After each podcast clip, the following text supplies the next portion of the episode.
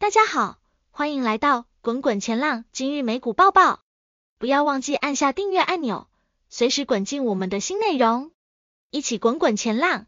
美股昨日下跌，标普五百指数下跌百分之一点四，报四千一百八十六点七七点；道琼工业平均指数下跌百分之零点三，报三万三千零三十五点九三点；纳斯达克一百指数下跌百分之二点五。报一万四千三百八十一点六四点。昨日产业中表现最好的是公用事业和核心消费，而能源、金融、医疗保健表现也相对稳定。景气类股表现较差，其中最差的通讯服务由谷歌领跌。标普五百中表现最好的三档个股是废弃物管理 （Waste Management） 上涨百分之六点一，旅行者保险 （TRV）。上涨百分之四点三，以及西屋制动，WAP 上涨百分之四点一。表现较差的三档个股是 Google 下跌百分之九点六五，自动资料处理 ADP 下跌百分之九点三，MarketAxess 下跌百分之九点二六。道琼工业指数和纳斯达克表现差距达百分之二。大型科技股财报反应不佳是主要原因。Google 公布第三季财报。营收和每股盈余皆略高于分析师预期。问题是，市场最关注的指标表现不佳。Google 的搜寻引擎业务已经相当成熟，占据市场领导地位。即便在 OpenAI 出现后，也没有明显的动摇。但成熟业务难以带来爆发性。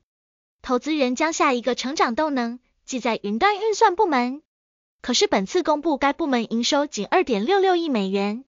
远低于预期的四点三四美元。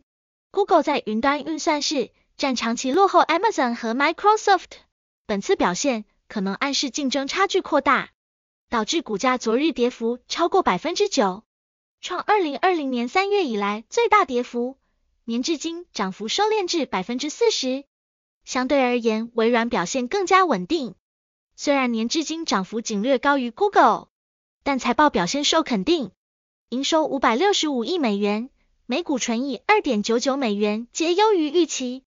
虽然部分业务仍然受到消费性电子放缓拖累，但同样是云端运算部门，销售额成长达百分之二十九，而 AI 产品推出的进度符合预期。企业端用户对于新技术的消费意愿相当高，稳健的成长和现金流成为抵抗经济放缓的一大优势。Meta 昨日也公布财报，营收略高于分析师预期，且公司给出的财务指引也符合预期，所以盘中一度上涨。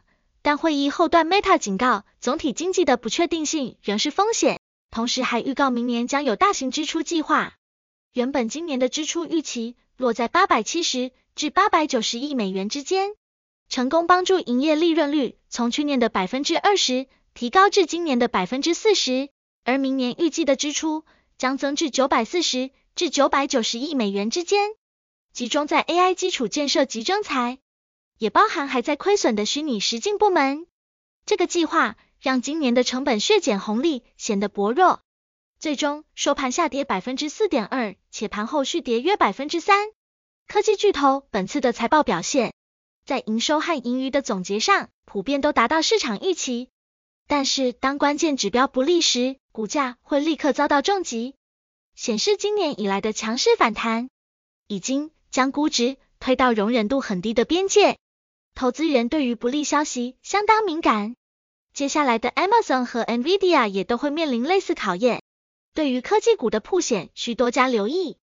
接着来看债市，十年期美债殖利率冲破百分之五心理关卡，创二零零七年以来新高。不过，越来越多投资机构喊话，认为随着通膨放缓，升息接近尾声，美债殖利率百分之五已是极限。二零二三年令人失望的债市将重新振作。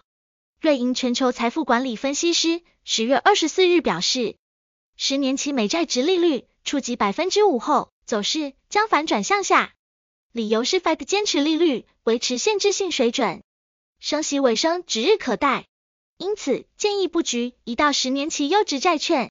知名避险基金经理人 Bill Ackman 也押注债市趋势有空赚多。二十三日，社群平台发文透露，已将手上的美债空头部位平仓，理由是以巴战火让地缘政治风险升温，美债将涌入更多避险买盘，因此不再压空美债。以上就是我们整理的最新资讯，感谢观看。如果喜欢，记得订阅、按赞，将你的想法留在下方，我们应该都会听取建议。下部影片见。